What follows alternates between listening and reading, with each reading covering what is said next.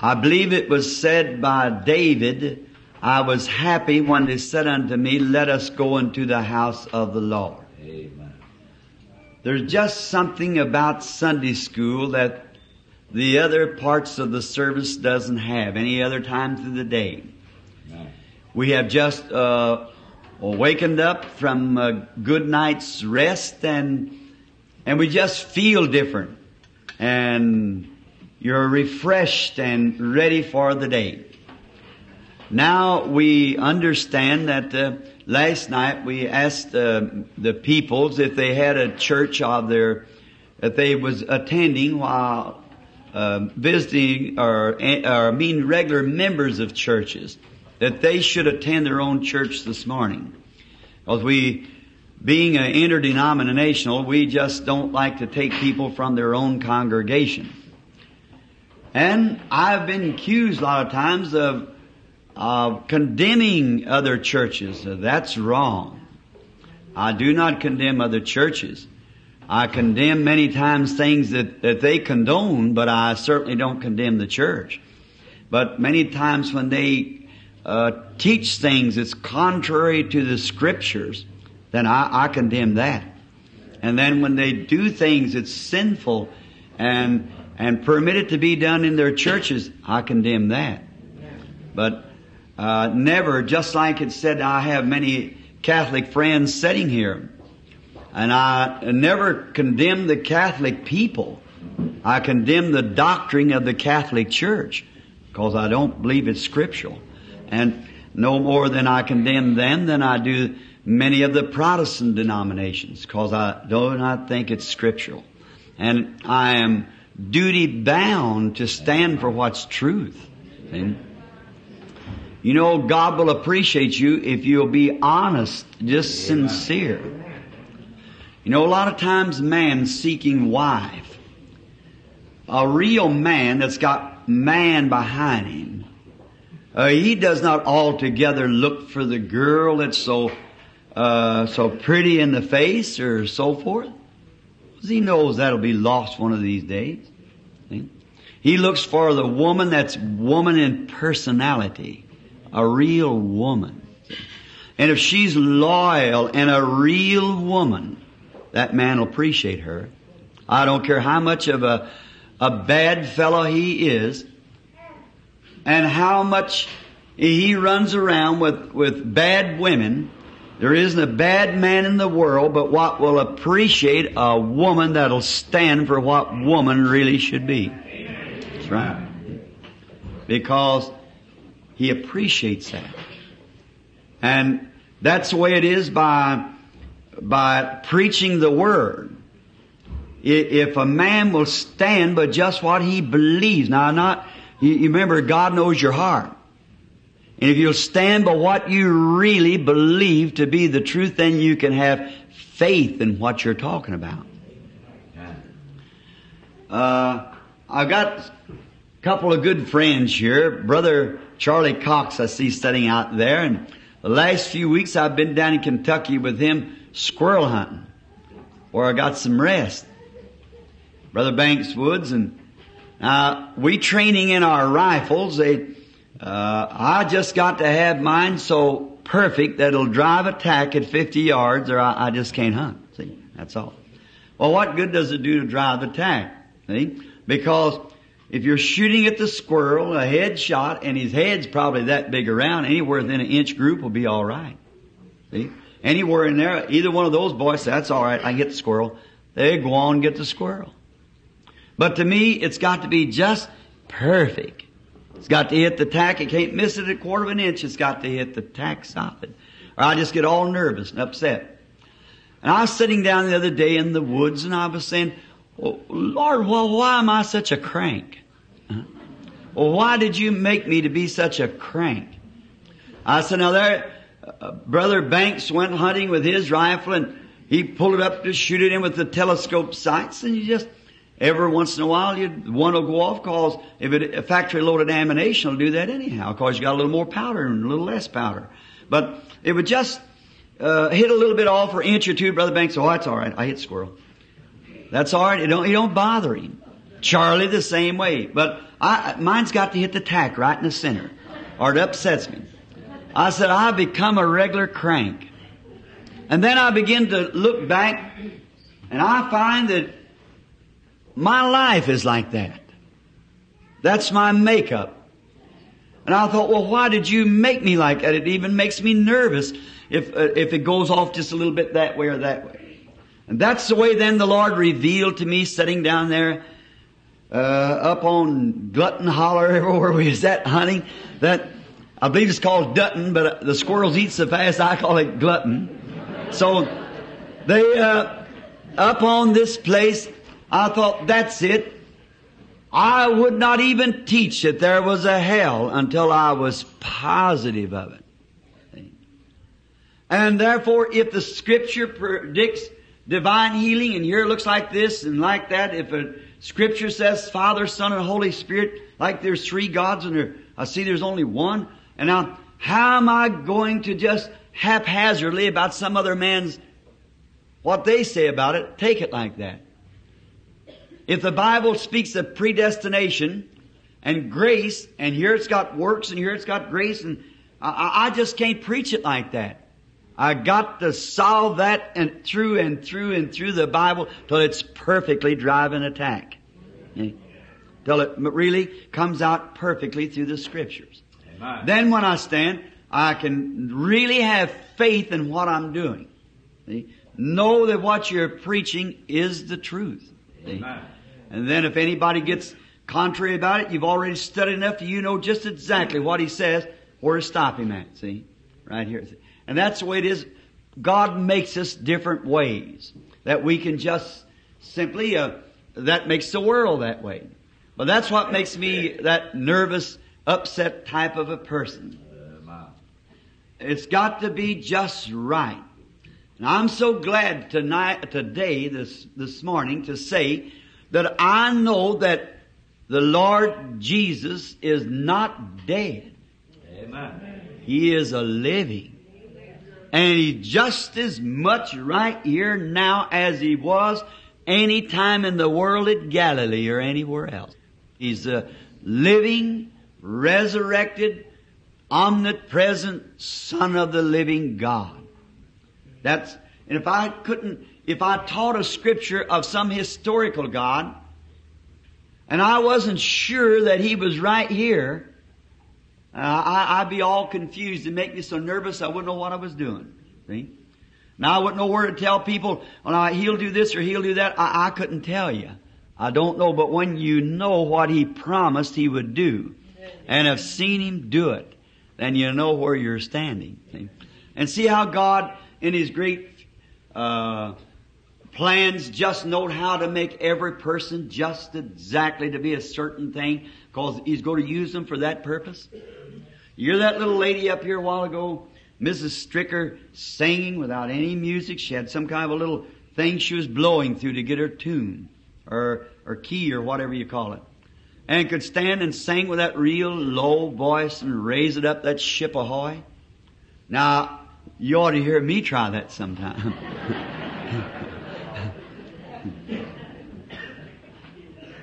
it would be terrible. but you see, God knew just how to make that woman up so she'd do that. And that's the way we all have different makeups if we would just find our position in Christ and there abide and serve Him. Amen. See a little girl sitting here this morning in a wheelchair. Bless your little heart. What's crippled you up, honey? Muscle, uh, the dis, the dis, oh, I can't say that word when I get started. The dystrophy or what? Is that what it is, sweetheart? It's made you a cripple? Or is it polio? Polio? You know, Jesus heals little girls, doesn't he? You're a mighty pretty little girl, and I believe Jesus lets you get well. Last night, those two little girls that was sitting here with that disease that not even a person in the world knows what it is. Their little fingers drop off and their little feet dropped off too, pretty little girls. And I happen to know their mother and their grandmother. And just felt led to condemn that devil that would torment them little things sitting there right out. And they've been in wheelchairs for I don't know how long. And last night the news comes sweeping in over the lines. The little girls are up walking around. You see that? At the, at the Lord God was so graciously to them. Oh, He's so good to us. we should appreciate Him more. Then I was thinking just last night after I had went home and laying down for a few minutes, I was thinking of, uh, when the soul has gone out of a man, what is it? It's his inner being that has moved out. He's not dead. He's, he's still alive. See, he, he lives forever.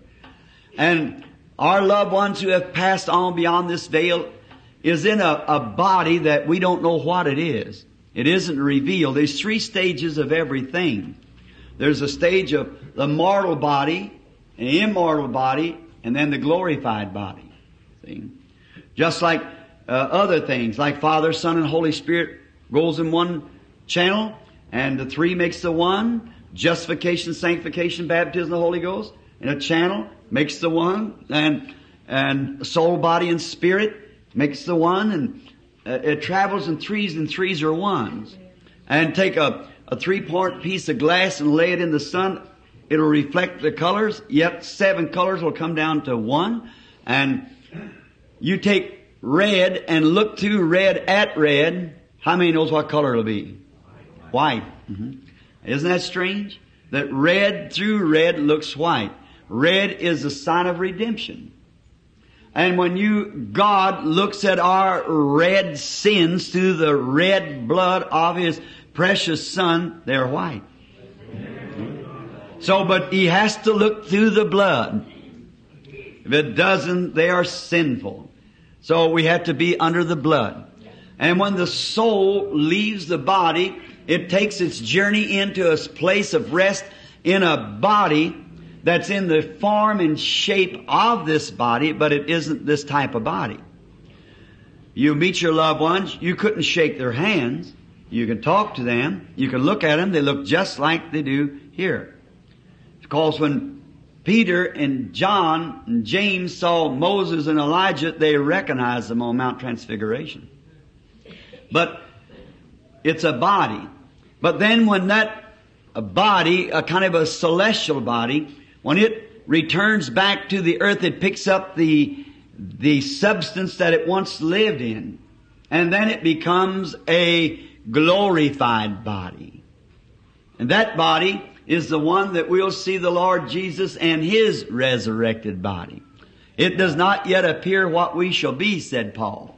But we know we shall have a body like His own glorious body, for we shall see Him as He is. All these old wrinkled hands and broken down tissues will all fade away into the splendor of youth.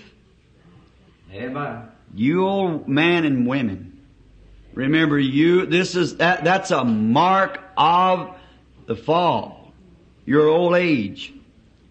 But in the resurrection, there'll not be one mark of anything of sin. But why did God make you like He did? He brought you to a certain age. When you was about 22, 23 years old, you were your best. You were eating food and getting stronger and healthy and what a powerful looking person you was. Then after that, you become wrinkling away. See, death set in. But in the resurrection, all old age you'll be wiped away. I'm looking here at a little old preacher and his wife. They're in their 80s, I guess. Brother and sister Kidd. Preaching the gospel perhaps before I was born. And I'm an old man. And I see him sitting here, peaceful looking little old couple. And I just think that in the resurrection, what they'll look like. Them old wrinkles and shaking hands of trembling and palsy and gray hairs will fade away into the splendor of youth. Praise the Lord. It really pays to serve the Lord. It really does. Praise God. We'll see him someday. Wonder if Rosella Griffin is present. I like to get her to say a word. A little alcoholic that was uh, just healed uh, at uh, here a few years ago, and that might help some alcoholic at cheer. Had to go home this morning. All right. Um, wonderful case. I thought last night I should have had her to say something I would if I'd have knew it. If she was going this morning. So many things I just like the folks of the tabernacle to hear. Now, uh, is there any here to be baptized this morning in uh, water? Let's see here. One, two, three, four, five, six. About six or seven here to be baptized. And uh, the baptismal service will follow this Sunday school lesson. Now, the Sunday school room for our sister Arnold for her little tots has been cut out. And we'll just, if you will, Sister Arnold, we'll just almost have to postpone that until the following uh, day because we don't have the room for the school. And I'll uh, read some scripture here in a few minutes for the little children, and that'll give them something to think of too. And then next Sunday you'll continue on with your regular services and the Sunday school. Yes. Now, um, uh, we want to say it. Here's another thing I want to say this morning. I, I, I told them not to do this, but they did it anyhow. That was an offering last night. They come to me. An offering. I told them not to do that, see. And, uh, they, but they did it anyhow, and when I didn't know it until Billy told me that my brother Doc had brought it to him over to his house. And I've never counted it yet, but I believe that it was reported that there was about 300 or a little over 300. Is that, you remember Doc what it was? What was that, brother? 324.12. I thank you very much. Now, I've been off from work a long time, you know that. And my secretary, being present, or some of them here this morning, knows that my expenses, no matter where I am, right here at home, runs me over a hundred dollars a day of my offices and things to take up for handkerchiefs and things around the world and expenses. And I, I want to say this in encouragement to you people here, old. For the amount of people, that's the biggest offering that I ever received in my life. Do you realize that would amount to around a dollar a piece average? And most any of the offerings out in the work average about eh, around about 22 or 25 cents per person. But this was on the average of a dollar a person.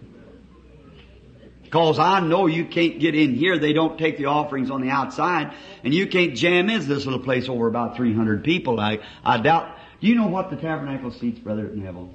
It ought to be somewhere around 300 the way it is now. About 300 people. So see, that's around a, a dollar a piece. God knows how I appreciate that. I thank you very much, and it goes right straight into the work of the Lord. I, I thank you for it. And for the, if some of them had to be leaving before night, cause, and I, when I went home last night, sitting on the porch was a little box like this, and it was a, a bunch of jelly. I believe that come from someone.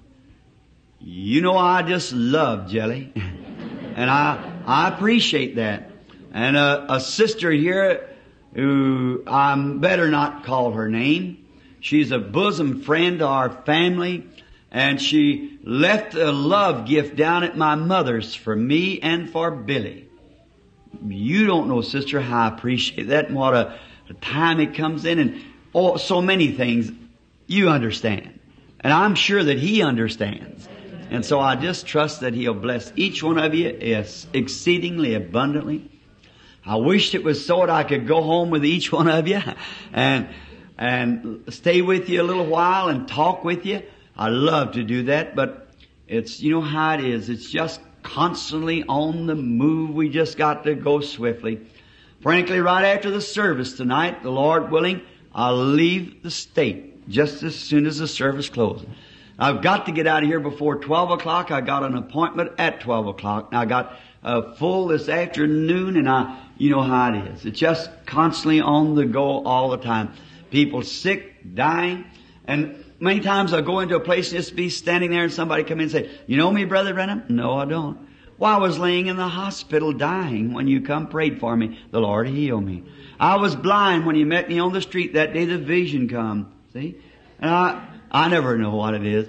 But I'm thinking this one blissful thought, Brother Egan, that someday when I have preached my last sermon, Amen. I prayed for the last person that the Lord wants me to pray for. And I go home.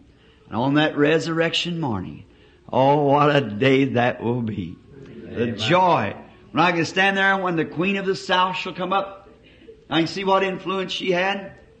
I'll see coming up there Billy Graham, the influence he had, Oral Roberts, and all the rest of the Sankey, Finney, Moody, Calvin, Knox, and so forth. Then I'll see my group come up. That's going to be the joy. That's going to be my crowning. Amen. That's right.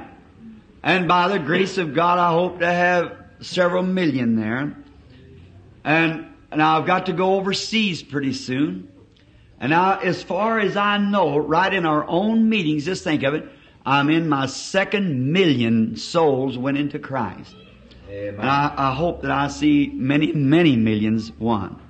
Praise God. Now the baptismal service, and now the uh, the appointments and things, and now this is continually after the meeting. If any time you're coming back for private interview or so forth, just call the agent, uh, brother Mercier here. We have to have some sort of a setup that we have to. We know that. And brother Mercier, he gets them down. He puts them down just as he come. And as soon as I run out of appointments, all of them run out. I, when I come in, I call him up and tell him I'm finished on that group. He gives me a new group, and away I go again. You see, that all works out of that office, and he knows just how to set them up so he can get each one in that can get in. You see, so we're very uh, happy to have this little office operating the way it is. So that's just Butler two one five one nine. And that's, or if you call Jeffersonville, just call for me and they'll answer there at that office. And thank you very kindly. Now, let us just, before we open up His blessed Word, and remember immediately after this service is over and the baptismal service, Billy will be here to give out prayer cards for tonight. Now tonight being a church night, Sunday night, the most of the city people will be out in their own churches and around Louisville and around. They'll be in their own churches. But it'll just be mostly the outsiders. Therefore, I think maybe we can line up a great prayer line tonight and pray for every one of them. I'm trusting that we will. We've got quite a few prayer cards out. I, I think last night, after last night, oh, I just felt like I was going to take uh, one of those old solo flights, you know, we talk of. Just to see in this little old tabernacle again, hands raised up. I got a little boy here. He's just all boy. A little Joseph. He's just about three years old and when all of them are shouting, if he didn't jump right out there in the middle of the aisle and throw them hands up and begin shouting and praising the Lord, right out in the middle of the aisle, out there. And um, I think this morning he got into it with his little sister and bit her on the arm, so I told him that his shouting wouldn't do much good as long as he acted like that. oh my. Those little fellows, they can really get right next to you, can't they? But of course what it was, he just saw the rest of them doing it and thought that's just what he should do too. And probably following after us, the way we were doing. Now, we got his word laying open here. Now let's just speak to him about it now, just a Dear God, as we come to Thee just now, reverently, quietly, soberly, and in faith believing that You hear and will answer prayer, because we come in that all-sufficient name of Thy Son, the Lord Jesus, who is the infallible one and gave the promise that if you ask the Father anything in my name, I'll do it. Then we know that we will receive just what we ask for. For we come in His name.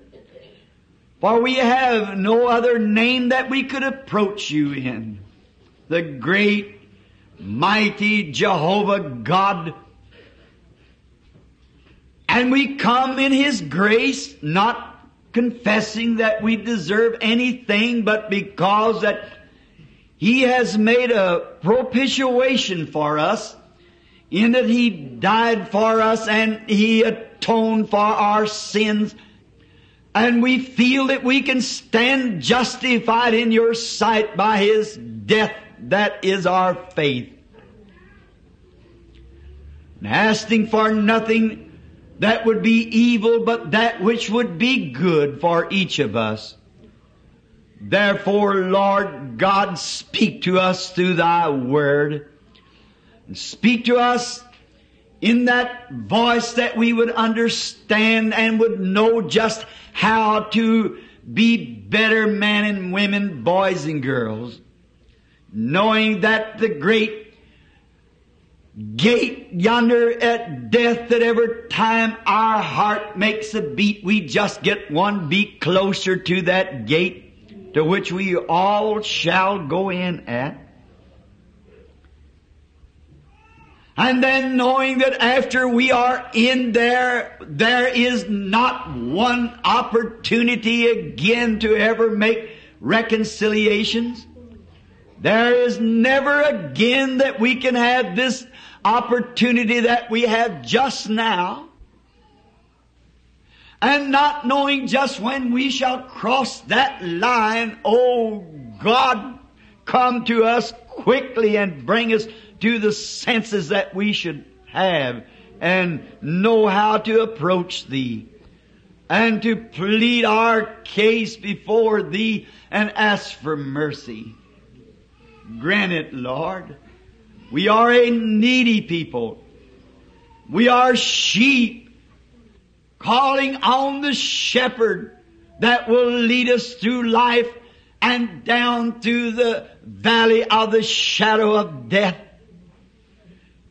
As David of old said, I'll not fear when I come to that place because the shepherd will lead me right on through that place until our feet rest solidly upon that glorious shore where old age and sickness and sorrow and death shall flee away from us and we shall be free there forever. Speak, Lord, this little bright-eyed darling of someone sitting here before me in this wheelchair. Just can't keep my eyes off of her today. All crippled up with this polio. What the evil one has did to her. Oh God, bring deliverance to that little darling. Grant it, Lord, not only to her, but to others here who are waiting. Let thy Holy Spirit lift them so high this morning that they'll pass every vibration of doubt and every sin barrier. That your Holy Spirit might move upon them and heal them. Grant these things, Lord, for we ask these blessings for thy glory in the name of the Son, Jesus Christ. Amen.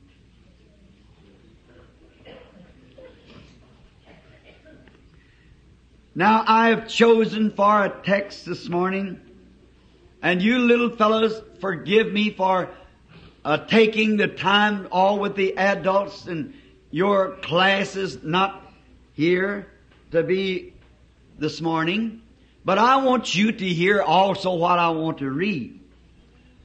And I want to read this morning out of 1 Samuel, the third chapter. And I want to take for a text, hear his voice.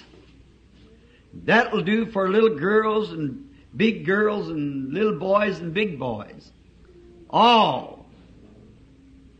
Remember the text, hear his voice. Now to you that's turning in the scriptures to 1 Samuel, the third chapter, this is how it reads for the first uh, ten verses. And the child Samuel ministered unto the Lord before Eli. And the word of the Lord was precious in those days. There was no open vision. Oh, how I would like to dwell there for a minute. Maybe some other time. It just strikes me. Let me just read it once again, that verse.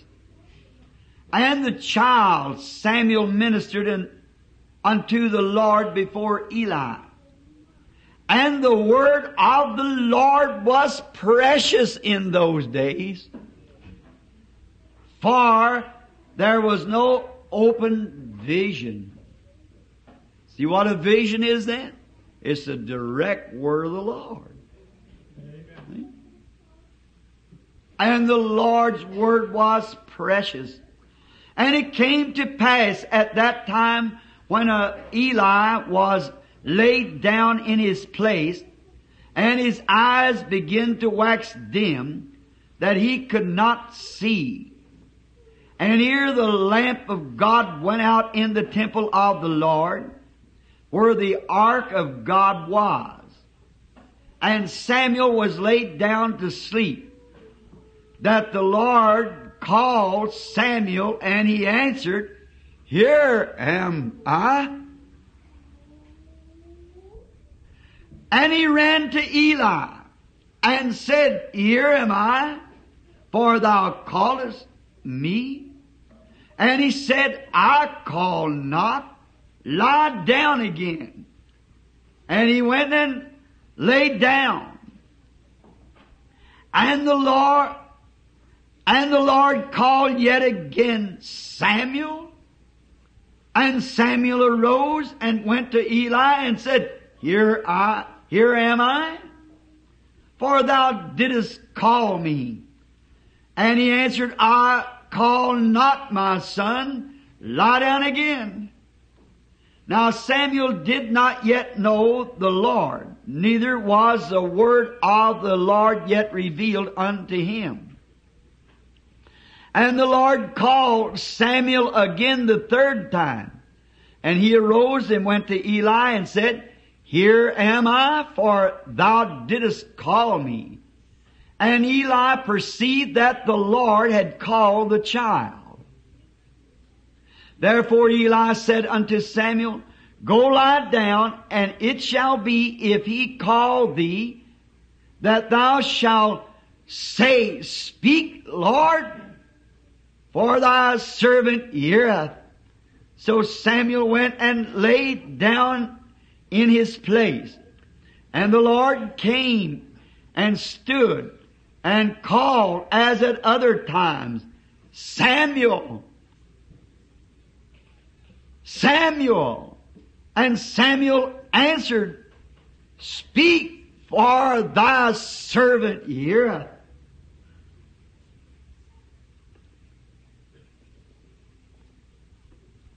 The voice of God. Hearing His voice in that day was a rare thing. See, there was no open vision. And it was a rare thing, the real voice of God. Because the people had gotten away, they had a church in that day that just didn't follow the commandments of the Lord. They had a, a minister by the name of Eli. And he had got away from God, but just teaching the precepts of what the people wanted to believe.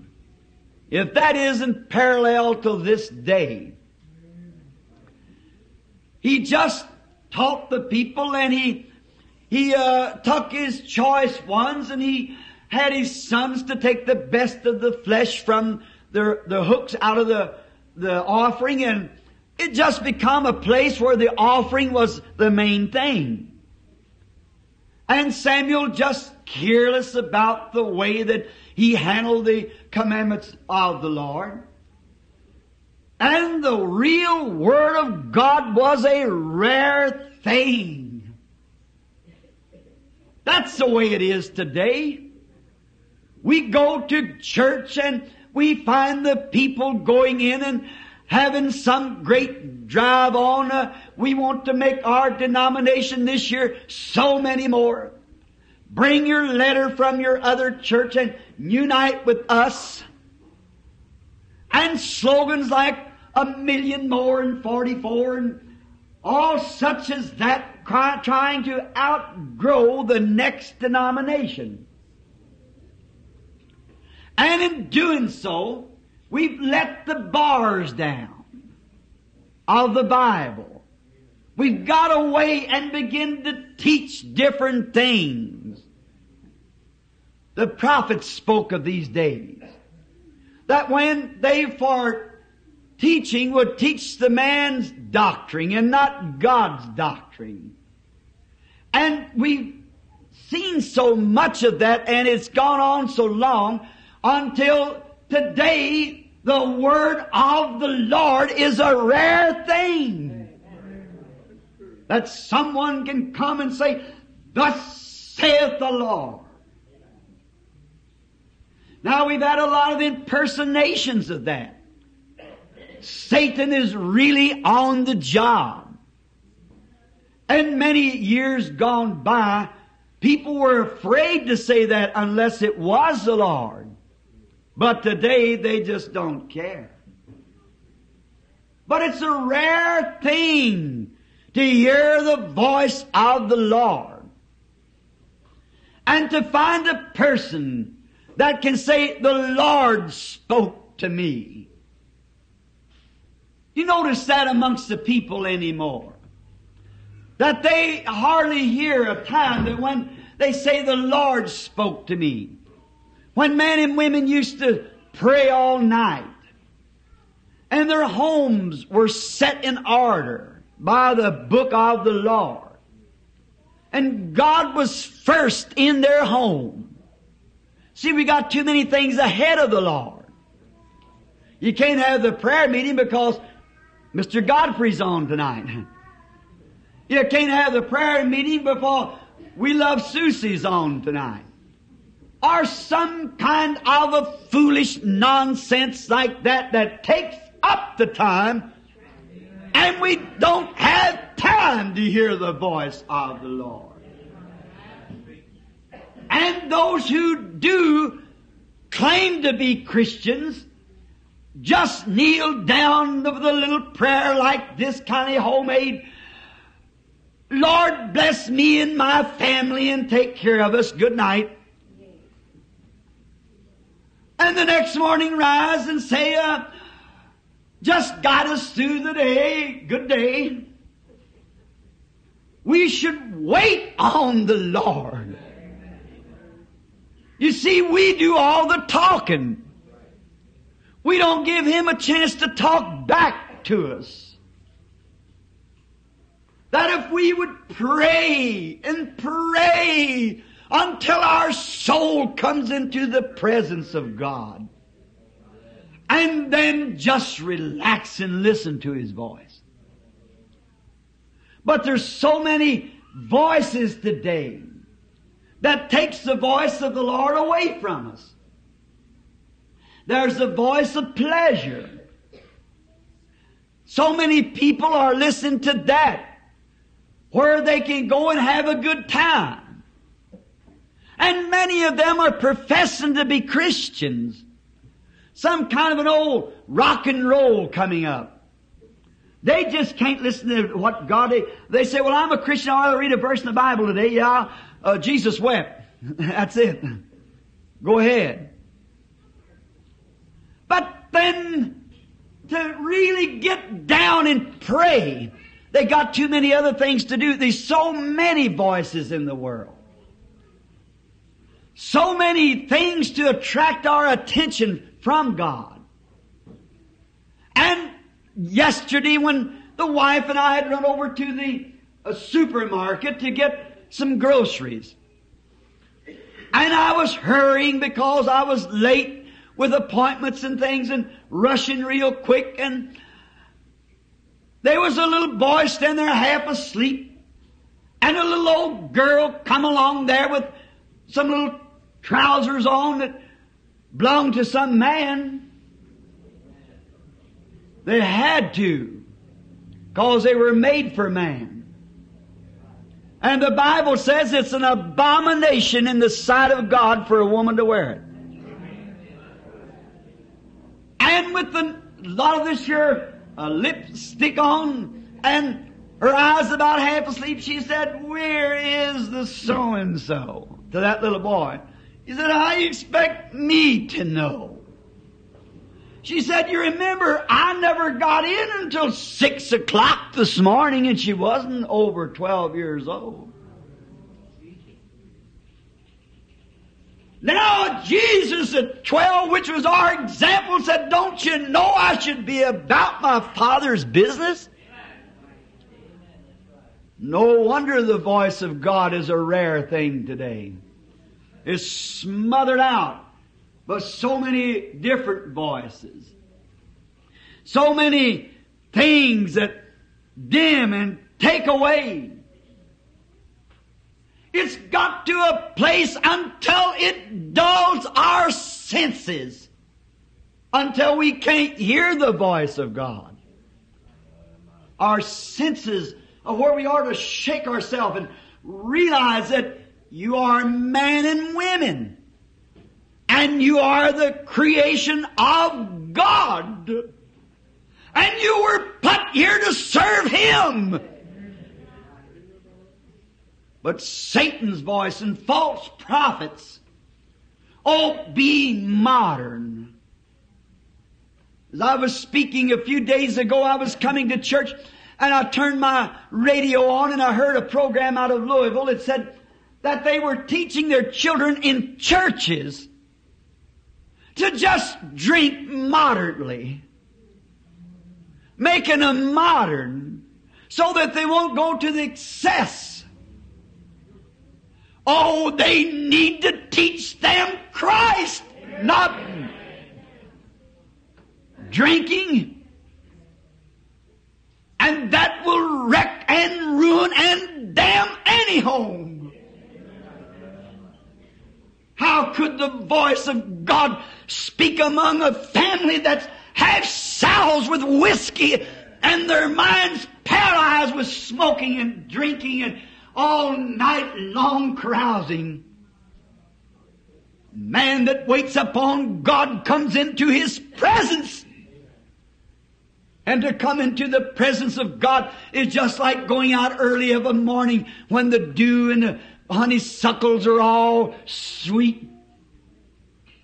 When you come in the presence of a person like that, you know they have been with God.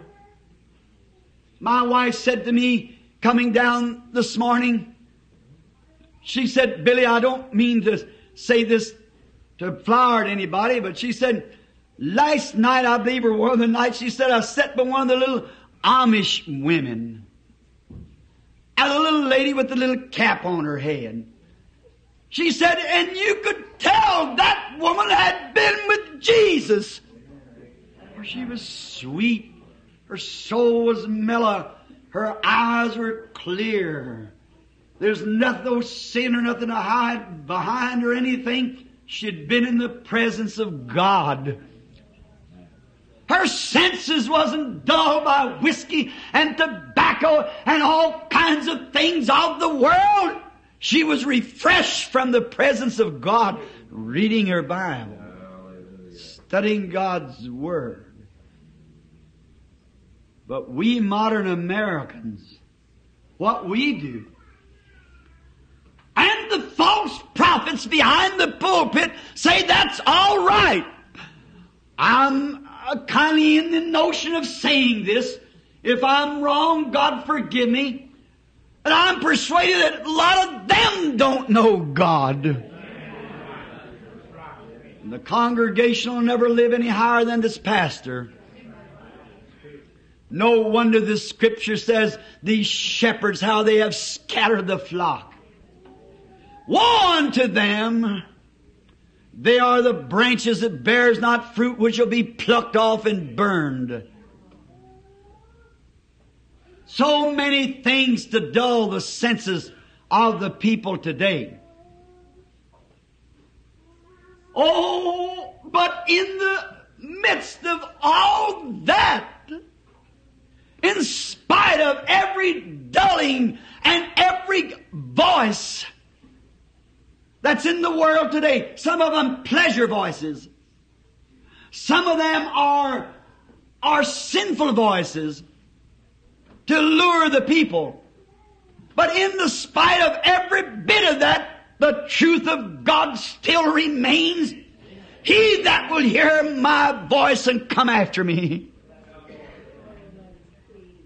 Men and women who will hear the voice of God. God still waits to speak to every individual that'll open their ears to hear God's voice. If a man who isn't pastor, many times people say, couldn't you do this? Couldn't you run over here? Couldn't you do this? Oh, I love to do it. But I've got to stay in the presence of God if I'm going to do the thing right. Then people say, oh, Brother Branham's one of these isolationists. That's not it. I love people, but there's just thousands of them. But I must stay with him to find out what he'd have me tell him. Somewhere, just listen, he'll have something for you that he wants you to know about. Pastor, don't you never get too busy. But watch, you can stay in the presence and listen for his voice. God always keeps His word. And no matter how bad the times may be, how much your church may teach against it, Jesus Christ is still willing to speak that still small voice to anybody that'll listen for Him.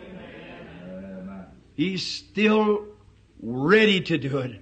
If we just quieten ourselves, but we run in frustrated and say, say, uh, pastor, could I join this church? What church do you come from? So and so. Well, bring us your letter. Oh my. Could I join this church? Oh yes. Come here forth and we'll sprinkle you a little bit with water and put your name on the book and you get the right hand of fellowship. Well, the Masonic Lodge has got a better order than that. It's true. The Masonic Lodge and all other lodges are all right. But it still isn't the house of God. There's where God speaks. Those lodges try to make you moral. But God makes you righteous through Jesus Christ, His Son. Now, is a code of ethics to it. God has a new birth for you. But listen to His still small voice. Every one of you people who profess to be Christians, get yourself quiet before Him. Don't let the washing hinder. Don't let the work hinder. Don't let nothing hinder. Don't let nobody know what you're doing. Just go before Him. Get up in the woods somewhere. Get out on the side of the road. Go into the secret closet and close the door. When the kids gets at school, there, get down on your knees. You've heard all kinds of voices everywhere. But just get down and stay there until those voices are silenced. And you begin to lift up. It'll change you. It'll make you different. Like it did this little Samuel. It'll do something to you if you'll just do it. Now, it'll make you what you should be. It'll make you the kind of Christian that you ought to be. Now let's just go back off of this modern day until a day that's past. Let's go back to the days of the early times. And this voice of God has come to man in all walks of life and all ages. No matter if you're a farmer, if you're a shoe cobbler, whatever you may be, God still speaks. If you're a sinner, if you're a prostitute, harlot, if you are a drunkard, if you are what a local church member, nominal, nominal, whatever you might be, the voice of God still waits to speak to you. I'm thinking now of Moses. When he is already 80 years old and had 80 years of theological training. And he knew the scriptures. He knew them well. And he had a promise to him that he was going to be the deliverer of his people. But yet, just knowing the scriptures and being a, a formal church member of that modern church in that day, he took the thing over in his own hands and tried to do it. He slew an Egyptian. You see what you do without listening to God? You just mess it up. And when the devil this morning would say, don't you be baptized? Another would say, oh, do it later. One would say, you better uh, be sure you know what you're doing. And the other would say, you're going to lose a good time. The only way to settle that is go to God's Word with it. But people today don't seem to want to do that. And Moses, he had been to the best of the rabbis, but they'd got formal and cold. He had heard the story his mother told him uh, how that he was hid in the bulrushes and how that the big alligators couldn't get a hold of him. How that floating down that stream is that little baby where the, the old alligators were just fat. It's for the little children. They were fat from eating them little babies. They had old hook-nosed women, police women, never did have a baby, didn't know how the love of a baby was. Or they just go out there and take and kill them little babies and throw them out in the river. Them old alligators was just fat on them little babies. And yet God put up on the mother's heart to place her baby right in death. Don't you see it was a type of Christ? He went right into death. And every one of them old alligators that come up that little bitty basket going down the river, you know why they couldn't do it? Why they couldn't eat that little baby? There was an angel sitting there. Get away from here. Mm-hmm. Why? God gives His angels charge to watch over His people. Don't you get scared, honey. God's watching you. The devil may try to do something to you, but God's greater. So alligators have to run away from that little basket. And yet Moses knew all these things. And yet after 40 years of training and then in the wilderness, he still tried to take the thing over in his hands. We know the Bible, what God says to do. And yet we say, well, now we'll make this be this way. It's just the days of miracles are not so anymore. We know we don't believe we see them anymore. And we believe the days of miracles is past, and the sprinkling is just as good as immersing, and Father, Son, and Holy Spirit's just as good as the name of the Lord Jesus, and so we'll just, the rest of them's going that way, so we'll just do that too. Moses had been a military man.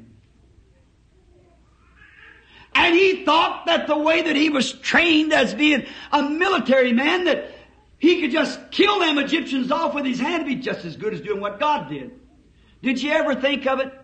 Everybody condemns Moses for killing one man, and he come back down under the anointing of the Holy Ghost and kill the whole thing. Nobody said anything about it. He slew all of Pharaoh's army. But God was in it. God wasn't in the first one. And then Moses, just chuck full of church theology. He was to be the next Pharaoh. And we find him still not knowing God. But one morning on the backside of the desert, an old man of 80 years old, his whiskers hanging way down low, he seen a burning bush and he turned aside to see what was going on. And when he got near the bush, he heard a voice. God had to quieten him for 40 years before he could ever speak to him. And we won't stay quite 10 minutes so God can speak to us.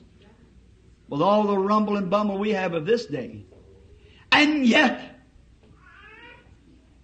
Moses, after 40 years, stood there and in the presence of that bush and that one voice that called him, he knew more about God in five minutes after that than all the 80 years of training had taught him. It made a different man out of him. It'll make a different man and woman out of you if you'll just stand still long enough to hear his voice. Like Samuel did. Stand still. Don't be excited. If you want something of God, ask Him, then stand still and listen and see what He's going to say about it. Just open up your heart. Say, what about it, Lord Jesus? Just stay there. If He doesn't answer the first five hours, then wait another. If He doesn't answer today, then He'll answer tomorrow. If He doesn't answer this week, He will next week. Stay there till He answers. Hear His voice speak back in your heart and say, Yes, I'm the Lord that healeth thee. That's all over. You get settled then. See? I'm the Lord who forgives all thy sins. Now go and sin no more. I don't condemn you. Then you can go free. You're all right. But you want to be sure that you hear that voice speak. Moses heard it. He was a changed man. Look at Isaiah, the prophet. As a young man, he had it made. The great favorite King Uzziah in them days, a righteous man, a good man. He loved Isaiah for he knew he was a prophet. And so he just leaned upon the king's arm. Everything he wanted, why, Uzziah give it to him. And every time he wanted anything, well, the good king would give it to him. But there come a time that the king died. Prosperity always ruins people. That's a hard thing to say. But prosperity takes a man away from God. God spoke one place in the Bible something on this line. And He said, when I blessed you and gave you much, when you were poor and you didn't have nothing, I come to you. And you heard me. And you served me, but when I blessed you and give you plenty, then you turned your head from me. That's what America's done. Turn their heads. That's what the church has done. You can sit out on the corners and have the great fine buildings and the millions of dollars per, placed into it and everything just as easy as it can be. No wonder you haven't got time to hear God's voice. But wait till the hour comes when that's took away. then you'll long to hear it. Everything's fine now, but the hour's coming when it won't be that way. So Isaiah, he could lean upon the king's arm and he was a young man of favored fine spirit in this young man, so the king loved him. And one day the props was knocked out from under him. The king died. And when the king died, then Isaiah had to go alone. And then he began to look around and he found out that everybody wasn't like the king. You'll be kicked out some of these days from these interdenominationals like this. It'll come a time when you'll have to belong to an organization or you can't worship. As you know, the scripture says it will be. They just make fun of you now. But there'll be a time where there'll be a boycott. For the mark of the beast must come. You'll either belong to the confederation of the churches, the beast like it is in Rome, or you won't worship at all. That's what the scripture says. That's when you'll have to cry out like Isaiah did. And he got down in the temple and he realized that he raised his hands and he said, Oh Lord, I am a man of unclean lips. You think you're good, but wait till that time comes. I dwell among peoples of unclean lips. What did he got desperate? And when you get desperate about this thing, something will take place.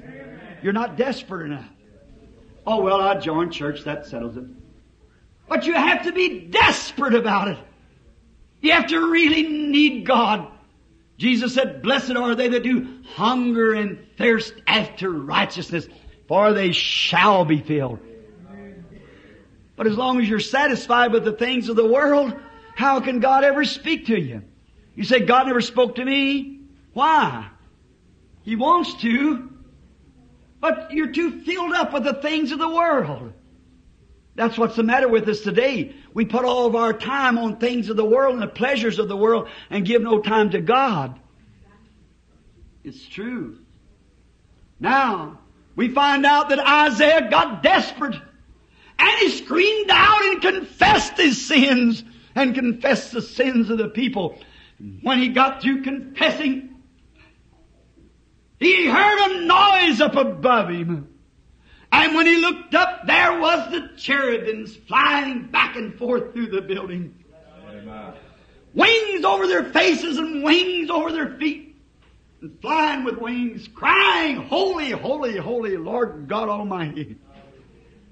Something was taking place. Isaiah got desperate. God come on the job.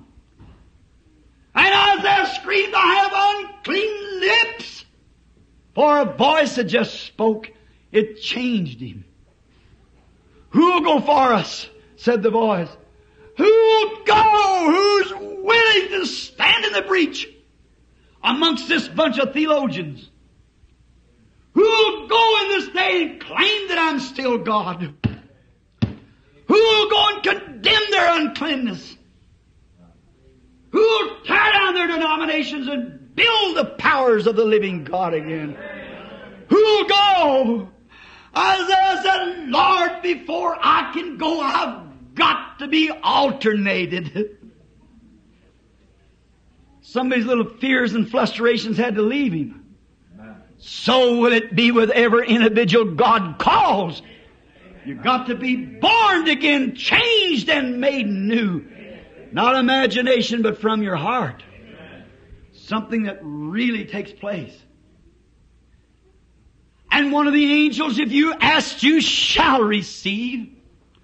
One of the angels went over to the brazen altar and took the tongs and reached over and got a coal of living fire and ran over to Isaiah and placed it in his mouth. Said, now you're clean, go speak the word. Isaiah was changed after he heard that voice. Then in his late years, he wrote a complete Bible. He started at Genesis and ended up in Revelations. There's 66 books of the Bible, there's 66 chapters of Isaiah. Why? Because he got desperate in a time where he seen it and needed most. Daniel, down in Babylon as we spoke of him last night, he had purposed in his heart that he would not defile himself with the Babylonian doctrines. But one day down there, Daniel got in need. And he knowed he wanted to hear the voice of God, yet he had the scriptures. But he needed to hear the voice of God. And he went down to the Such River. And he just didn't go down there and park his chariot and kneel down in the bulrushes and say, Lord God, I want to hear you. Where are you at? No, you don't do it that way. Isaiah had took his chariot and the drivers and it went down to the river and sent them back. He was going to stay till he heard. That's the way. He got desperate about it. He had to get plumb away from all of the soldiers and all the astronomers and the wise man.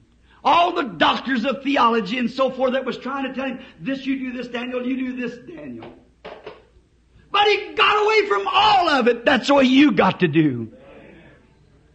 And he got down on the river and he stayed there for 21 days wrestling with the angel of the Lord.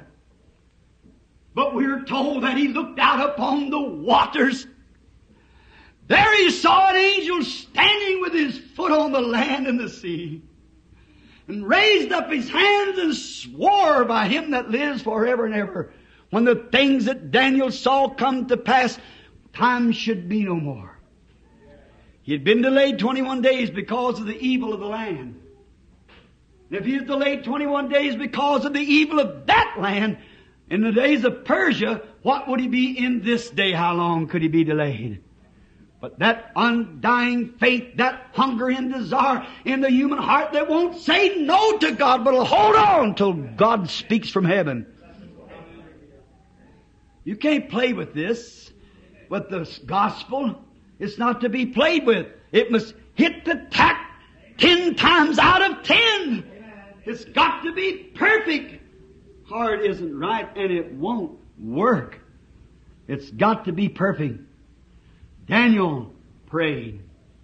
We find in the Bible in about the eighth chapter, seventh or eighth chapter of, of the book of Acts that a little self-made Pharisee by the name of Saul. Oh, he was a theologian, all right. He had sat under the teaching of Gamaliel. And he had all the scriptures right down in the way it should be, according to the theologians of that day. Oh, self-styled and self-made. And he's seen people doing something that was spiritual and his man-made theology didn't cope with it. What a parallel of today. Honest and sincere in his heart, as many people are. They think that people who's been born again is crazy. They think that divine healing and powers of the Holy Ghost is something that they talk about. But it's true. So when he was on his road down to Damascus one day with some orders in his pocket from the, from the church bishop to go down and destroy all that bunch of holy rollers that were screaming and shouting and, and jumping up and down and speaking with foreign languages and, and healing the sick and what's a bunch of devils, said the theologians. Go down and rest them and bring them back up here in chains. Sure at your service, Bishop. Oh my. Oh, he was a great man. He had a DD PhD, you know. So he jumped on his horse and away he went with the company with him. But on his road about high noon, something floored him. And he wallowed in the dust like a madman frothing. And he heard a voice saying, Saul, Saul, why persecutest thou me? What was it? Not some theolo- theo- theologian speaking to him, but a voice from heaven. Why persecutest thou me? And he turned over in the dust and his frowns all full of dust and tears rolling down his cheeks. Perhaps he said, Lord, who are you? And when he flashed his eyes, he became as blind as a bat. There stood the big pillar of fire before him. And a voice coming from it said, I'm Jesus who you're persecuting. Your man-made teaching's been wrong. What was it? There was an open vision. The Word of God was made real. Oh, brethren, that's what we need today. Is some more like that. I just want to thank the Lord. These are little girls in the wheelchairs last night coming walking up today uh, without the wheelchair, so they're going. The Lord bless you, girls. what did it? The same Jesus that spoke in a supernatural voice back there speaks yet today. Saul, Saul, why persecutest thou me? Saul was a changed man. And people ought to be changed today when they can see and hear the voice of the living God speak like he did when he walked in Galilee. Amen. Oh, sure. Saul, Saul, why persecutest thou me? What did it? Did he take him down to a seminary and teach him some new theology? No, he did not. What did he do? He spoke to him, and there was a literal voice speaking through a cloud. What was it? The same God that thundered off of Mount Sinai. And in the meetings and the places where the Holy Spirit does come, you hear a human voice changed. And not knowing hardly ABCs, but Christ can take that voice and speak out the mysteries of the Almighty God. It ought to change every man and woman that sits in the presence of His name. Hallelujah. I heard a voice, he said. Oh, we so slumber. I hope it not will have to be made any plainer than that. But we so slumber in our churches, in our theology, in our thinking, and in our ways of life until we fail to hear that voice when it speaks. Oh, this it might be telepathy, it might, you know, it might be this, that, or the other. What if Moses would have said, say, what if that was a demon in that bush? Hmm. No question to Moses, he heard the voice. If you say, oh, it might be just my conscience telling me that. If you're a child of God, you'll know it's His voice. My sheep hear my voice. My sheep hear my voice. They'll know. There was another by the name of Peter who had become saved and had also be filled with the Spirit. And he still wanted to hang on to the traditions of the elders. All he had known would been hearing the Word. And one day on a housetop, when he wanted to keep the traditions of don't meet, eat any meat in the Sabbaths and so forth, there's a many a good person still tries to hang on to stuff like that. And one day when he's up on the housetop, he heard a voice that said, Don't you call that what I made clean unclean? God, I wish He would take a bunch of preachers in this valley here and let them know that we're not crazy. We're not holy rollers, a bunch of trash. It's the Spirit of the living God. And men and women are drunk on His goodness. It's not witchcraft or mental telepathy. It's a Spirit of the living God. Turn loose of your traditions, elders. And listen to the voice of the living God. It'll change you. You won't become one of the persecutors. You'll want to be one of them. If you can pass the barriers of all your doctrines until you can float into His presence yonder, something will take place. You won't believe the days of miracles is past. You will believe that they're right here because one to be performed on you. Sure. To change a man. That's what the voice of God always does. It changes men and women. Makes them what they should be. Not what the schools and the teachers has made, but what God has patterned them for. The voice speaking. I heard a voice. Oh, I would like to go into personal experiences. And how that you would love to go to personal testimonies. Many of you men and women who's heard His voice. I can remember hearing it when I was just a little boy. Way down in the mountains of Kentucky. And I thought it was a bird sitting in a tree, but the bird flew away. He said, don't fear, cause you're going to leave from here someday and live near a city called New Albany. I heard his voice when he said, don't smoke or drink or defile your body with women and so forth. There's a work for you to do when you get older. Oh, he's still the same Lord God. And you hear him hour after hour speaking to you in your teeny little closet, in your prayer room, come out before the audiences, then speak visible to the people. The voice of God. It was precious in the days of Samuel. It's more precious today. For there was no open vision. Peter heard the voice. And it changed all of his theology. He went right straight to the Gentiles, who he thought to be a bunch of illiterate outcasts. But the voice of God, not his teaching, the voice of the living God changed him. And now just one more.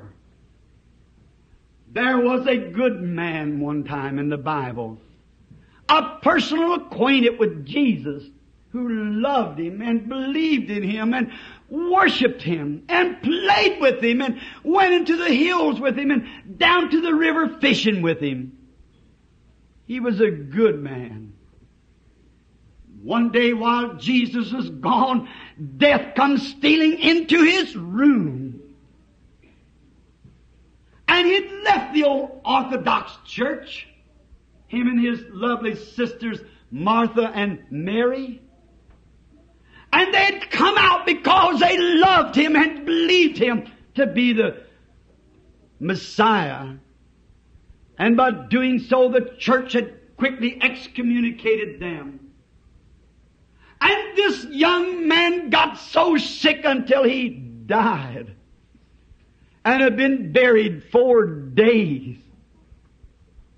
What good would theological teachings do then?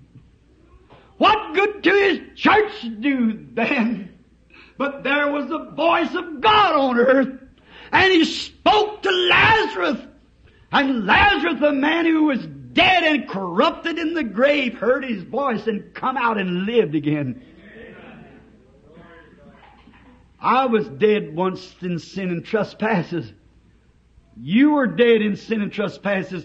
But it was the voice of God that said, Come unto me, all ye that labor and are heavy laden. I'll give you rest. I've seen the voice speak to the cripple, straighten him up. I've seen the voice of God speak to the blind and his eyes come open. To the dying, cancer ridden, to the leper. See him return back and flash into perfect health again.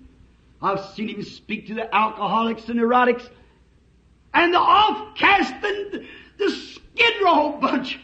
They become ladies and gentlemen and saints of the living God because the voice of God spoke. That's what we listen for today. Let me close by saying this.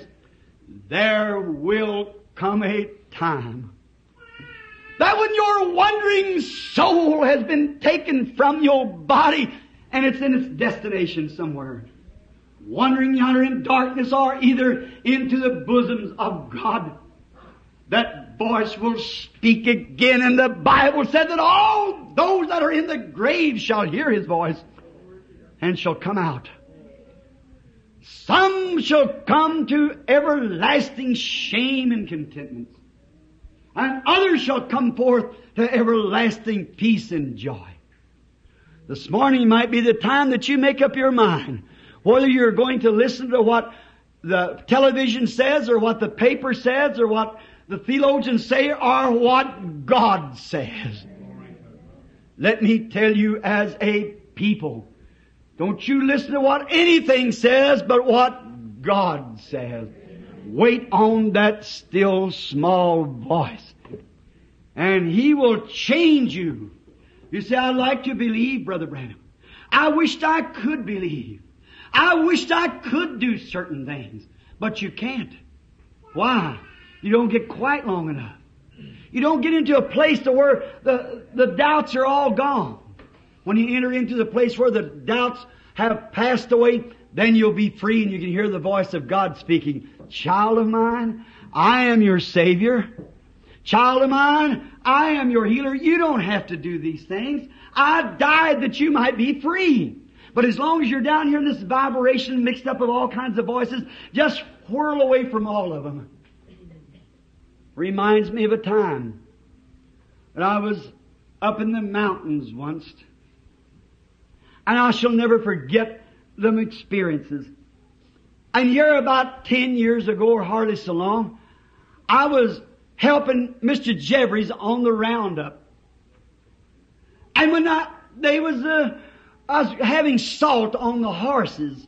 And I was taking them to certain licks where I could lay them out where the cattle would know to come, way back 70 miles almost from civilization. Or I mean about 30 miles, 35, maybe 40 miles to Kremmling, Colorado. To where you hit into a, little city with a population of about seven or eight hundred people. And I had my horse and I had the saddlebags I'd unloaded and we look at the, hunt the cattle through the binoculars. And I hooked my horse to a limb and the trailers was behind him, which is the horse, the bell horse is in front. And I went up on the hills and it was so pretty. It was springtime and I was uh, looking across the valleys, watching the little ripples of water way in the distance. And as I watched, it was in the mid-afternoon. And I seen something that stirred me. I seen an old mother taking her babies from her nest, an old eagle bird. And she fluttered around over them till she got them on her wings, and they'd been out of the nest before. But she tucked them down into the valley. They'd never been down there before. They're just learning to fly. So she let them off, and they went along picking on the grass and tumbling over one another just as carefree as they could be. And while sitting there, I thought, now isn't that just like a group of real believing Christians?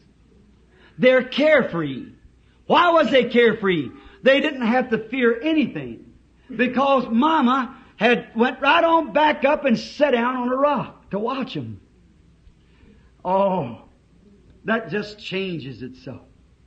When you get to thinking, what will Pastor so-and-so think if I happen to get the Holy Spirit? What will uh, uh, Bishop so-and-so say? I don't care what they say. Jesus died. And He's climbed the ramparts of glory. And He sits in the heavens of heavens. There ain't nothing going to bother you. His eye is on the sparrow. And I know He watches me. And He watches you. And then, when there come, if there should come a coyote or something to disturb one of these little ones, why, she did better not. She could pick up a coyote in her hand, in her paws, carry him up about several thousand feet and just turn him loose. He would disintegrate in the air. Nothing's going to bother them little ones. She's going to see to it. Nothing's going to bother you. Don't be scared to take God at His word. Just relax and have faith and believe. He's watching over you. He'll disintegrate anything that tries to bother you. Or it might attack at you, but it can't harm you. For all things He permits it, it couldn't be nothing else for it's working together for good to them that love the Lord. No harm can come to you. And so, after a while, there come a storm up. And when the storm started, it comes quick, those northerners, a little flash of lightning and that wind coming 60 or 70 miles an hour. And that old mother eagle let out a great big scream and down through the valley she went. And that scream, what did it do? Them little eagles knew their mama's voice. My sheep know my voice, he said. Danger was at hand. Now they didn't try to get under chunks. They didn't try to run out into some kind of a trash pile. They just waited on mama. That's what the Christians should do. See what God's going to do about it. And when the the old mother hit the ground, them great big feet about like that, she just sailed down like a great mammoth plane setting down, and she threw her head in the air and screamed, and she threw those big wings out, about 14 feet from tip to tip. Why, it's missed hold of that one. All those little eagles just run as hard as they could and jumped right on their mammy's wings. Reached right down and got a hold with their little paws, tucked their little beaks and got a hold of one of them tight feathers in there. Mama just tucked them without a vibration of those wings and lifted up into that wind. Right straight into the rock she went to hide them from the storm that was coming. Oh, brother, the storm is close at hand. Hear His voice that calls to you, come out of Babylon, be separated. Don't be partakers of his, their sins. And I'll receive you. You'll be sons and daughters to me. I'll be God unto you. Let us bow our heads just a moment in the closing. Uh, said unto thee, the time will come when we shall from the east to the west, from the north to the south, to hear the word of the Lord, and shall not find it. This morning have ye heard the word of the Lord? Obey and hearken, and not. Amen. You heard that? That's what we call prophecy in the church. Would there be some here this morning, which I know there is, that would say, Lord God, be merciful to me. Although I have joined church, I've made a confession, but I, I don't know what it is to get quiet before you and hear your voice leading me and teaching me. I wouldn't know what to do if you should speak to me in an audible voice. I would love to know you so that you could speak to me and direct my paths.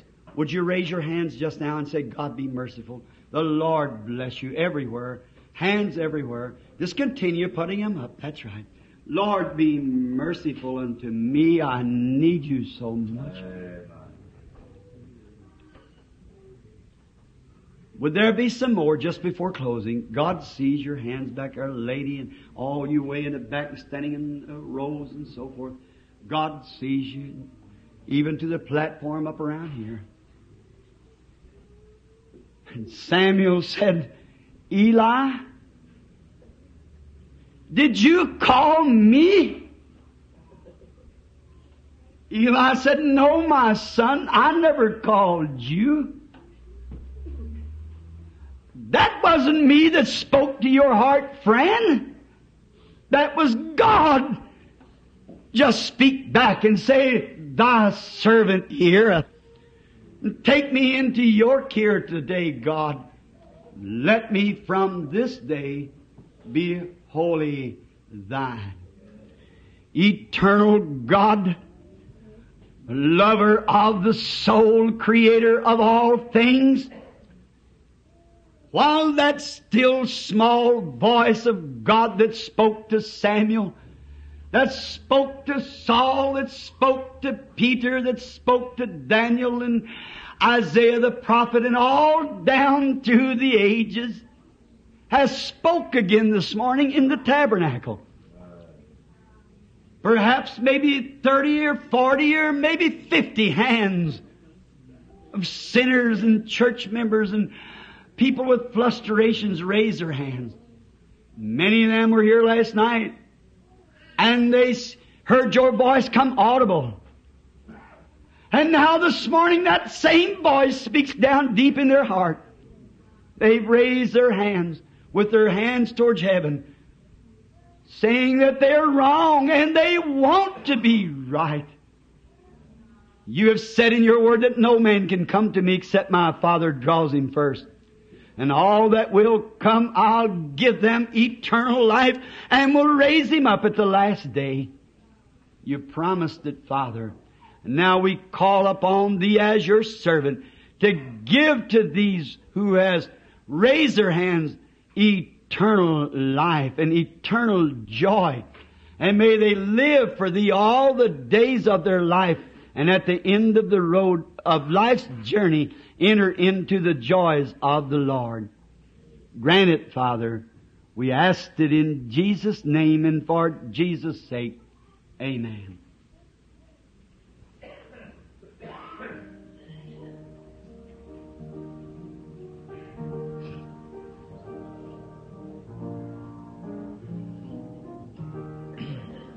How many of you love Him with all your heart? Just all your heart. Now, in these little places here, like this, I'm just late. But the Bible said that we sit together in heavenly places in Christ Jesus. The Holy Spirit comes, gets into the Word, moves down through the audience, and you can just watch it when it sweeps over them, changing him. as I have said, I believe in emotions, sure. But you, what? See, emotions doesn't change you. Emotions has got to go plumb until it touches the morals of your being. That's what changes you. From sinful, what is a sinner? Unbeliever. There's a many a person today with a, a Bachelor of Art degree, with a doctor's degree, with a PhD and double LD on their name and still sinners. Knows the Bible from Genesis to Revelations. Preaches in the pulpit and still believe, disbelievers. The Bible said, He that believeth not is condemned already. Ask one of them people if they believe the Holy Ghost is for today. Well, certainly not. Do you believe that divine healing is? Well, certainly not. Then he is a unbeliever. Right. If the Holy Spirit is in you, won't He testify to His own Word? And if the Spirit in you testifies contrary to what God says is truth, it's not the Spirit of Christ. You might belong to the Church of Christ, but you're none of Christ. Until your spirit says amen to every promise God made. And when He promised, Peter said on the day of Pentecost, He said, repent every one of you and be baptized in the name of Jesus Christ for the remission of your sins and you shall receive the gift of the Holy Ghost. And if your spirit says that was for another day, what did the scripture say? For the promise isn't to you, the Jew, and to your children, and to them it's far off, the Gentile, even as many as the Lord our God shall call. The same promise. He said, I am the vine, ye are the branches. And if that's the doctrine of the branch, first branch, the second branch has to have the same doctrine. And the same doctrine will produce the same results. And as each branch comes on the vine, it'll produce the same thing. I'm glad this morning. I'm so glad that I know that the Spirit of the living God still talks and speaks to people and confirms His Word. Amen. We're going into baptismal service just in a few moments. If you've been sprinkled, poured, or immersed any way, then in the name of the Lord Jesus Christ, you're ch- challenged to come to the water. Now you say, Brother Branham, would you mean to tell me? Yes, brother, sprinkling is not spoke of in the Bible. There's no place in the Bible where anybody was ever sprinkled. Now remember this. I've asked this desk all week. Find me where one person in the Bible was ever sprinkled for the remission of their sins, ever poured for the remission of sins, or ever baptized by immersing in the name of the Father, Son, Holy Ghost for the remission of their sins.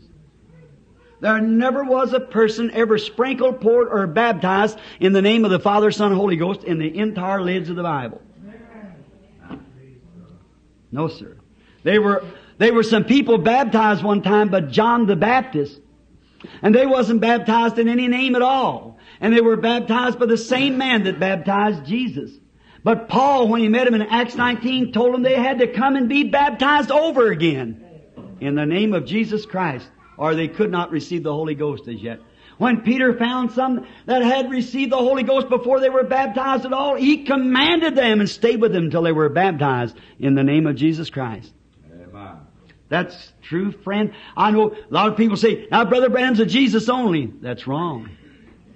I just believe the scriptures. I don't belong to any of the denominations. And Jesus only don't baptize that way anyhow. They just baptize the name of Jesus. The Bible said the Lord Jesus Christ. There's many Jesuses, but only one Lord Jesus Christ. See Christ is the Messiah. See, and that's right. And now, friends, now you that's here this morning and never been baptized that way, may God's still small voice speak down deep in your soul and regardless of what bishop, what church, what anything else says, come and obey the Lord is my command to you. And now Brother Neville will go to this room for make ready for the baptismal service and those who are, are getting the things ready, some of the elders will go with me. I'll be with you in there just in a minute. But I want those who are coming now, when we're going to sing, I can hear my Savior calling. I'll go with him. Regardless what church, I'll go with him. Regardless what anybody, I'll go with him all the way. Let the, the man make their way to this room and the women make their way to this room as we sing now. And we're going to be dismissed officially just in a moment now. All right. All together now. I can hear my Savior calling. Now the men go here, the women over here. My Sa- Some of the women go in here with these women, please. I can't hear my Savior. What did you hear his voice? Take my cross and follow, follow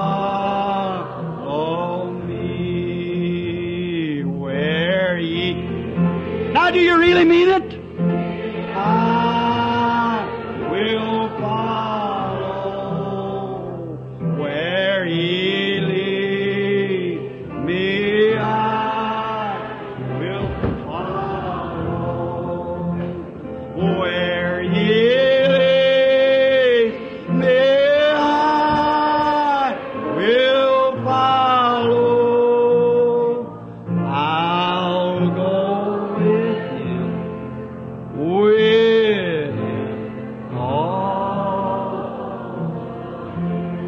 As I say this, friend, I heard a voice. And if the voice didn't speak according to the voice of God here, it's the wrong voice.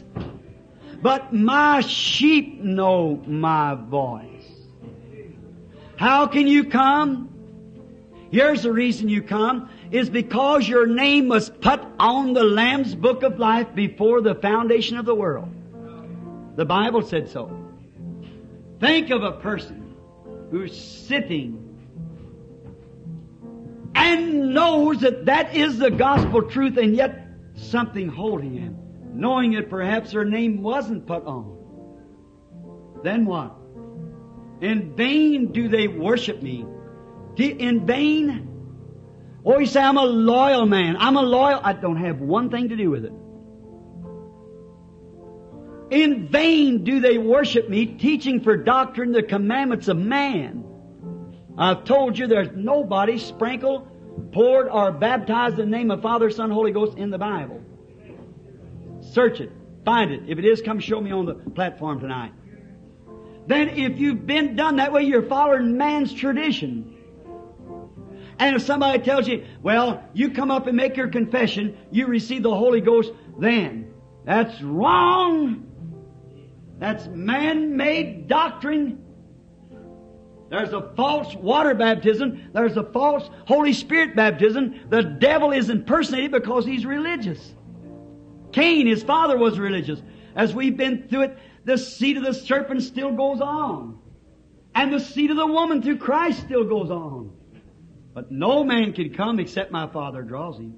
Now think of some sitting here this morning that knows that you're baptized falsely in a man's creed and not according to the Bible, and your first birth of confession is wrong. How can you ever be right unless you go back and start right? You remember this week I preached? It wasn't so from the beginning. Now, and if you can hear a voice speaking to you, that's God. Because it copes with the scripture. If it doesn't, then there's some kind of a wrong voice speaking to you. But the right voice will tell you to follow the rules of the Bible. No sprinkling, no pouring, no falsely. Come right straight out and follow the rules of the Bible. Do it, friends. If it took everything, I don't care what it would cost. I'll lay aside everything to follow the Lord Jesus. Hear my voice, my sheep will, and will come to me. And all that will come to me, I'll give him everlasting life and raise him up in the last days. Is it right? Here it is right with the scriptures. No one can disprove that. That's right. No one can disprove that. Here it is in the power of the Spirit, doing the same things that Jesus did. Here he is on picture. The same pillar of fire, moving the same fruit, same spirit, having the same emotions, same actions, same signs, same wonders. There you are. hear the voice of God this morning? And the voice said, Samuel, said, Yes, Lord. Yes, Lord, here I am. Here is your servant. Here is your servant. I'll follow. God bless the lady. I'll, you say, Brother Branham, you make that awful strong. I mean for it to be strong. It's between life and death, so I must make it strong. The Lord be with you is my sincere prayer. Now, before they move the furniture of the building here to have the, so that you can see the baptism, the place open at all times. I want to read some right straight from the scripture so that you'll see that I'm, I'm reading. Jesus Christ in the 16th chapter of St. Matthew, I believe, told Peter, I give unto you the keys of the kingdom of heaven. Whatever you bind on earth, I'll bind in heaven. Whatever you loose on earth, I'll loose in heaven. Do you all know that? On the day of Pentecost, when the kingdom of God had come in the fullness of its power. Do you believe that? Peter standing now when Jesus rose from the dead, he did not have the keys of the kingdom. Is that right? He had the keys of death and hell, not the keys to the kingdom. And here's what he said when he was preaching, and they were hearing these things, and it hardened their heart. Here's exactly what Peter said. Now listen close as I read the scriptures, so that you'll understand. Acts, the second chapter, remember, how many was here to hear the sermon? It wasn't so from the beginning. Let's go back to the beginning and see what baptism, baptizing really is. How should we be baptized? Sprinkled, poured, or in the name of Father, Son, Holy Ghost? You remember, I've challenged any minister, any bishop, anybody, anywhere, anytime to show me one scripture where any person has ever sprinkled, poured, or baptized in the name of Father, Son, Holy Ghost. It's open. It's not in the scriptures. No, it's a false made creed started by the Catholic Church. Sprinkling was formed by the Catholic Church about 600 years after the death of the last disciple. The Father, Son, Holy Ghost was adapted at the same time because Catholic people worship different gods. And they made the Trinity of the offices of God, not three gods, Father, Son, Holy Ghost. That's pagan. There's one God. Thou shalt not have no other gods before me. Hear you, O Israel, I'm the Lord your God, one God. The Jew asked us, which is your God, the Father, Son, or Holy Ghost? They're just one of them. It's three offices that the same God has worked in, manifesting himself first in the Father, could not be touched, hung on the mountain, even the cow or animal would touch the mountain should be killed. Then he came down because he wanted to be worshipped. He got closer to man because he become the Son of Man. God was in him. And when he did that, then he said, a little while and the world won't see me no more. Yet ye shall see me, for I, a personal pronoun, I will be with you, even in you, to the end of the world. He said, I come from God. What? The pillar of fire? I go back to God. He did. He did. And then when he did that, he went back to God. Then we find Paul in our lesson this morning on his road to Damascus, and he found Paul down on the road and he smote him down. And when Paul looked up, what was he? The pillar of fire again. A light that put his eyes out. Look what Jesus done when he was on earth and told the woman her sins, done all these things and said, I do nothing except the Father shows me first. They asked him, said, why don't you go down there and heal them people down there? Passed through a great multitude where lame, halt, blind, and withered. He healed a man with prostrate trouble or something laying on a pallet. So why don't you make the whole bunch of them? He said, Verily, verily, St. John 5, 19 now. Verily, verily, I say unto you, the Son can do nothing in himself, but what he sees the Father doing, that doeth the Son. Here he has come again in this last days. The scientific world can't denounce it. The church can't denounce it. Here it is, come right back into the church and doing the same thing. The Spirit God wants those who will worship in the Spirit and in the truth. Here he is. Here's what he said on the day of Pentecost, Peter preaching. This Jesus has God raised up, where are we are all witnesses. Are we witnesses? Wherefore, being at the right hand of God exalted, having received of the Father the promise of the Holy Ghost, He has shed forth this which you now see and hear. For David is not ascended into heaven, but he said himself, the Lord said unto my Lord, Set thou on my right hand until I make thy foes thy footstool. Let therefore all the house of Israel know surely that God has made this same Jesus, whom you have crucified, both Lord and Christ.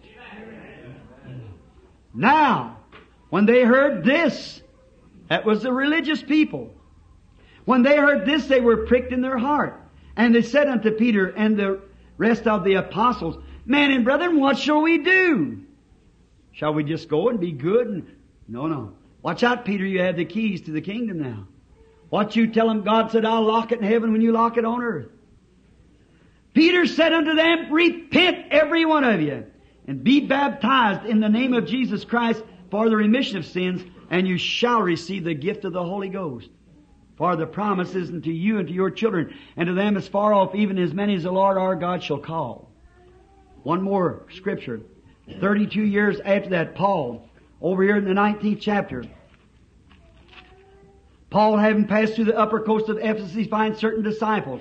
And he said unto them, Have you received the Holy Ghost since you believe? Baptists, let that sink into you. Have you received the Holy Ghost since you believed? It's a birth, not a confession. We not know where there be any Holy Ghost. And he said unto what was you baptized then? They'd been baptized. Un- unto John. Paul said unto them, John verily baptized unto repentance, not for remission of sins. Unto repentance, saying that you should believe on him that is come, that is on Jesus Christ. And when they heard this, they were baptized in the name of the Lord Jesus Christ. And Paul laid his hands upon them, and the Holy Ghost came on them, and they spoke in tongues and magnified God. Now, let me take you Paul closing his epistle. Galatians 1 8.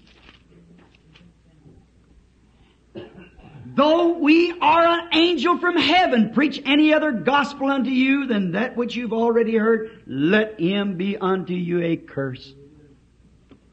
I might take you also to Corinthians, the 14th chapter, 38th verse, where it said,